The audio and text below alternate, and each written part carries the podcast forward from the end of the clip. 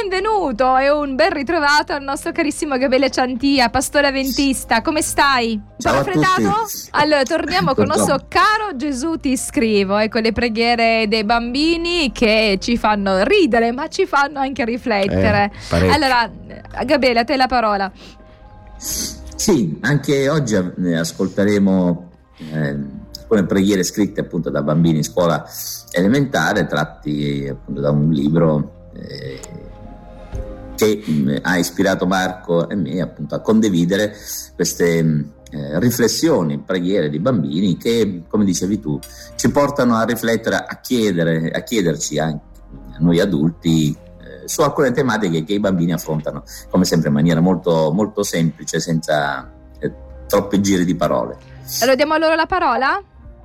Ok. Caro Gesù, sei stato forte a inventare la religione. Tutti parlano di te. Anche io vorrei diventare famoso. Spero di avere un'idea come la tua. Caro Gesù, mi piace tanto disegnare e vorrei farti un ritratto. Puoi venire giù dal cielo, così ti guardo bene da vicino? Caro Gesù, cosa fai a quelli che non vanno a messa? La famiglia di un mio compagno non ci va mai. Caro Gesù, devo mettermi l'apparecchio. Ho paura che in classe mi prenderanno in giro. Puoi fermarli? Caro Gesù, ti sogno sempre. Ti riconosco perché hai l'aureola e stai sempre pescando. La prossima volta mi saluti? Caro Gesù, ti voglio chiedere una cosa. Pace nel mondo e già che ci siamo, un paio di Reebok nuove per Natale. Caro Gesù, per favore mi mandi un tuo autografo? Faccio la raccolta. Ce n'è di tutti i tipi, eh? ce n'è per tutti i gusti. bellissimo, bellissimo. No, mi, fa, mi, fa, impazzire. No, mi, piace, mi, piace, tanto la prima idea, no, Gabriele? Di, di, di questi, sì, no, di questi ragazzi che già probabilmente i famosi insomma, millenni, la famosa generazione Z. Mia figlia Flavia mi ha spiegato che cos'è la generazione Z e lei fa parte di questa eh. generazione, no? E allora eh, l'idea, l'idea praticamente di poter essere degli influencer e gli dice: Hai fatto bene a inventare la religione religione perché sei diventato famoso. Dice mi aiuti a inventare qualcosa. E poi terribile quella, de, quella, dell'apparecchio, quella del bimbo. Che poi dici mi prendono in giro, puoi evitare, no? Puoi fermarli. Bellissimo. È interessante anche quella del, del ritratto, ah. eh, che poi è stata uno degli argomenti che ha, eh, attraversato un po' no, la cristianità, il cristianesimo dai primi anni, no? come appare Dio, qual è l'immagine di Dio. Questo, questa ragazzina, mi sembra fosse una ragazzina, eh, lo vuole disegnare, giustamente dice eh, fatti vedere così posso eh, copiare no, l'immagine e quindi riportare. Eh, ma anche eh, quello della, eh, dell'autografo.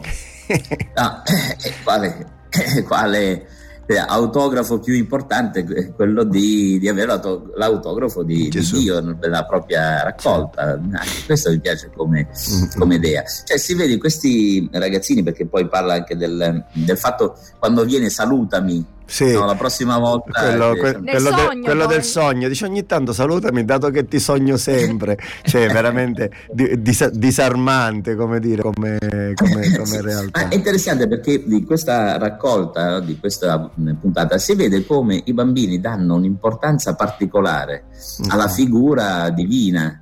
Cioè, ha un valore il fatto di, come dire, volere a tutti i costi che il Signore anche nel sogno eh, li saluti, quello di, avere, di volere eh, avere la possibilità di avere il, l'autografo o l'idea di un Dio che ha inventato qualcosa per cui è diventato famoso. I bambini eh, è, è, è la, la, figura di Dio in, in, termini diversi, sicuramente molto più semplici, ha un valore. Noi dovremmo sempre presentare no, questo Dio ai nostri figli perché, mh, mm, lo dicevamo qualche puntata fa, in realtà eh, i bambini, anche se magari non come noi, eh, ma hanno la possibilità di percepire, di comprendere nel loro modo no, la figura di Dio. Mm-mm. Ma per, per, un'ultima cosa, eh, quel, diciamo il bambino che dice ma cosa fai a quelli che non vanno a messa? Chissà se era una vendetta, perché ma, dicevo c'è una famiglia che so, non ci fa quasi mai. Che, o, o, era una vendetta oppure quel senso diciamo di questo Dio che che deve punire, che deve, deve, che deve mm. punirti, quasi quasi l'andare a messa è un espiare le tue colpe, non la gioia di incontrare il creatore. Però c'è questa idea, ce l'abbiamo, ce l'abbiamo, anche nelle nostre comunità, ce, ce l'abbiamo da, da piccoli, ma mamma mia. Probabilmente, talvez a questo bambino, e non so quanto ai bambini quando non c'è un programma adatto a loro sia... Mh, come venga la voglia di andare in chiesa, per cui eh, però, qualcuno gli ha detto vai tu in chiesa ci devi andare e perché se no allora Dio... quelli che non ci vanno eh, e Dio cosa gli fa? Eh, ma magari c'è qual- qualcuno gli avrà insomma presentato l'idea della punizione se e non si ha paura. Vi ma... racconto un aneddoto fresco fresco, l'altro giorno mia figlia mi raccontava che in classe diciamo eh, un, un, bambino aveva delle scarpe di una certa marca e allora voleva farle vedere a tutti, ho queste, queste ba- belle, belle aspetta, queste scarpe. tua figlia Hermon. Mia figlia, ah la, sì sì Char, Charo, che, che insegna, sì, sì, sì. elementare. Chiaro, allora chiaro. c'era questo bambino che faceva, faceva, di tutto per far vedere, ma questa l'ha vista che ha le scarpe di questa marca? E ecco, sì, sì, l'ho viste. E non so com'è andato il dialogo. Poi c'è un altro bambino che ha detto, anche io ce l'ho, però io non le metto per la scuola, io le metto quando vado in chiesa. E l'altro bambino, vai in chiesa? Sì, sì, vado in chiesa. E non ti annoi? No, no, non ce non annoiamo.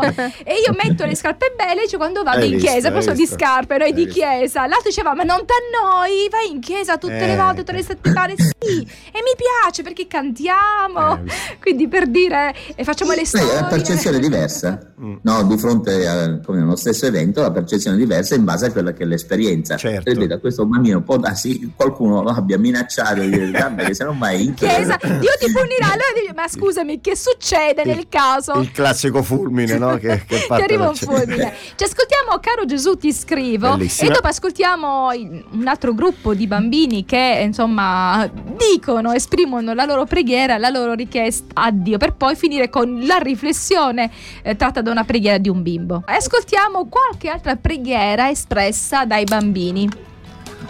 Caro Gesù, hai fatto matite e penne, come hai fatto maschi e femmine, ma matite e penne vanno meglio insieme. Caro Gesù, tu sai prevedere il futuro?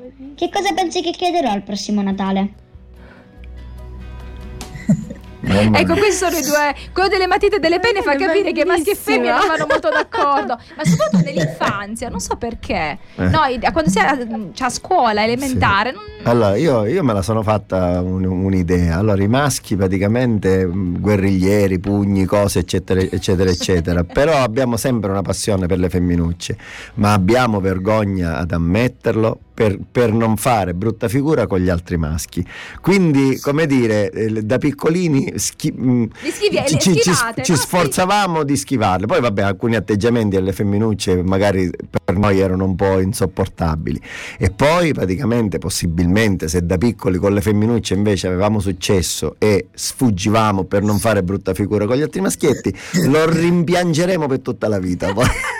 Cioè, la, la, dico così. Quindi spiegazione di Marco Carmino. Mi è rimasta, ma sta cosa mi è rimasta. Il fatto del diciamo, maschi e femmine, il rapporto che si ha a scuola. Il problema più grosso era non essere presi in giro dai compagnetti maschi perché essere troppo romantici con le femminucce non era una cosa bella. Cioè, detta, capito? Detto in maniera così. Sì. Che dite, ascoltiamo la riflessione perché poi altrimenti non abbiamo il tempo.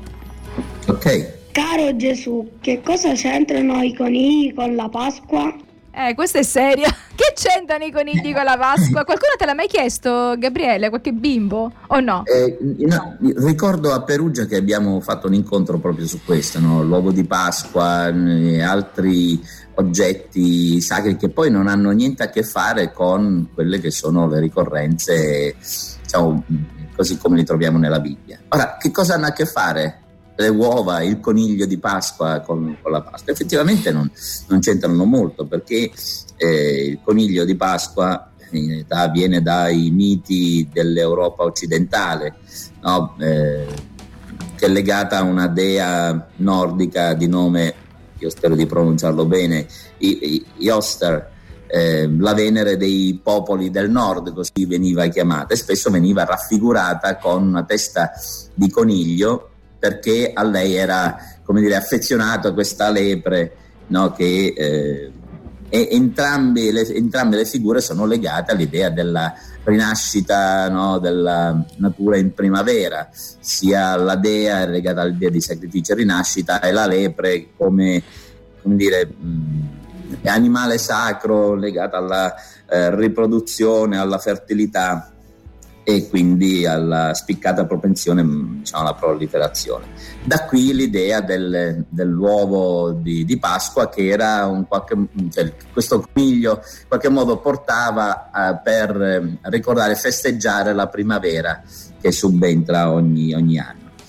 In ambito cristiano cattolico in realtà si racconta una leggenda di questa lepre che ha assistito alla sepoltura di Gesù ed è rimasta colpita dalla commozione dei presenti e quando dopo tre giorni Gesù risuscita e lei era ancora lì eh, presente, eh, capisce chi è il personaggio e decide di portare alle genti questa notizia meravigliosa, ma come fare? Una lepre non può parlare, non, non ha la facoltà di parlare con gli uomini, per cui decide di portare queste uova colorate come segno appunto di, di, di gioia per il fatto che il, il Messia, no, il Salvatore era, era, risorto. Però di fatto stiamo parlando di leggende, di, di, storie che non hanno nulla a che fare con il racconto biblico della Pasqua, eh, liberazione del popolo di Israele dall'Egitto per gli israeliti, per noi la resurrezione di, di Gesù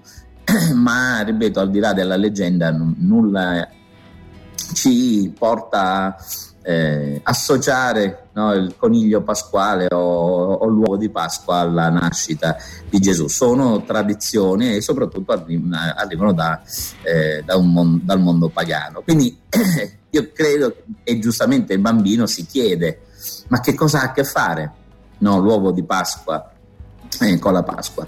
Eh, credo che noi dobbiamo essere più precisi nel presentare perché eh, diciamo, possa avere l'effetto corretto, più precisi nel presentare gli insegnamenti biblici ai bambini, cercando di distinguere quelle che sono le varie tradizioni. E non, non parlo solo della Pasqua, ma per esempio il Natale con l'albero di Natale, eh, il giorno di Natale e così. Ci sono tutta una serie di elementi diciamo, a corredo degli insegnamenti biblici che però a mio avviso distraggono, confondono no, dall'insegnamento originale. E questo bambino in qualche modo probabilmente gli è stato spiegato la, no, la Pasqua e non riesce a capire l'attinenza. La connessione. Tra, Marco. Sì, no, una cosa così al volo, però non vorrei mettere in difficoltà Gabriele. Io ricordo però praticamente che una volta nella nostra comunità con, con i ragazzi, quindi quando fui ragazzo, eh, celebrammo la Pasqua ebraica e nel tavolo c'erano anche delle uova sode e nel, sì. nel, a secondo che sia il rito,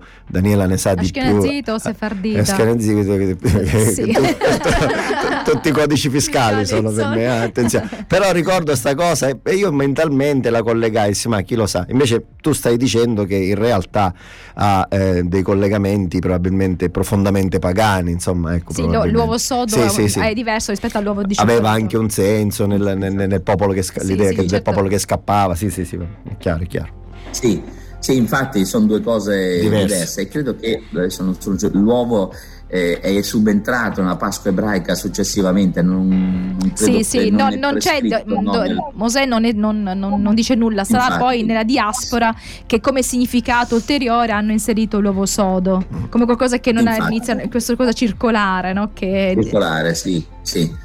Eh, e quindi è lontana dall'idea dell'uovo di Pasqua, così come ripeto, intendiamo noi, che poi è 1800 sembra sia passato dall'Europa, grazie ai tedeschi e olandesi, lo hanno portato in America dove ancora esiste questa eh, tradizione di pitturare le uova. Credo che sia legato anche a un altro elemento, mh, leggevo no? il, il, fatto che eh, esiste un tipo di, eh, di lepre di coniglio, la lepre di Sant'Ambrogio, eh, che ehm, pregò appunto eh, di annunciare la risurrezione e questo coniglio sembra che cambi colore in base alla stagione, quindi cambia il suo manto quando arriva la primavera, ecco perché l'idea delle uova colorate. E poi i conigli non depongono le uova, anche lì. Eh, certo, è una cosa un po' strana.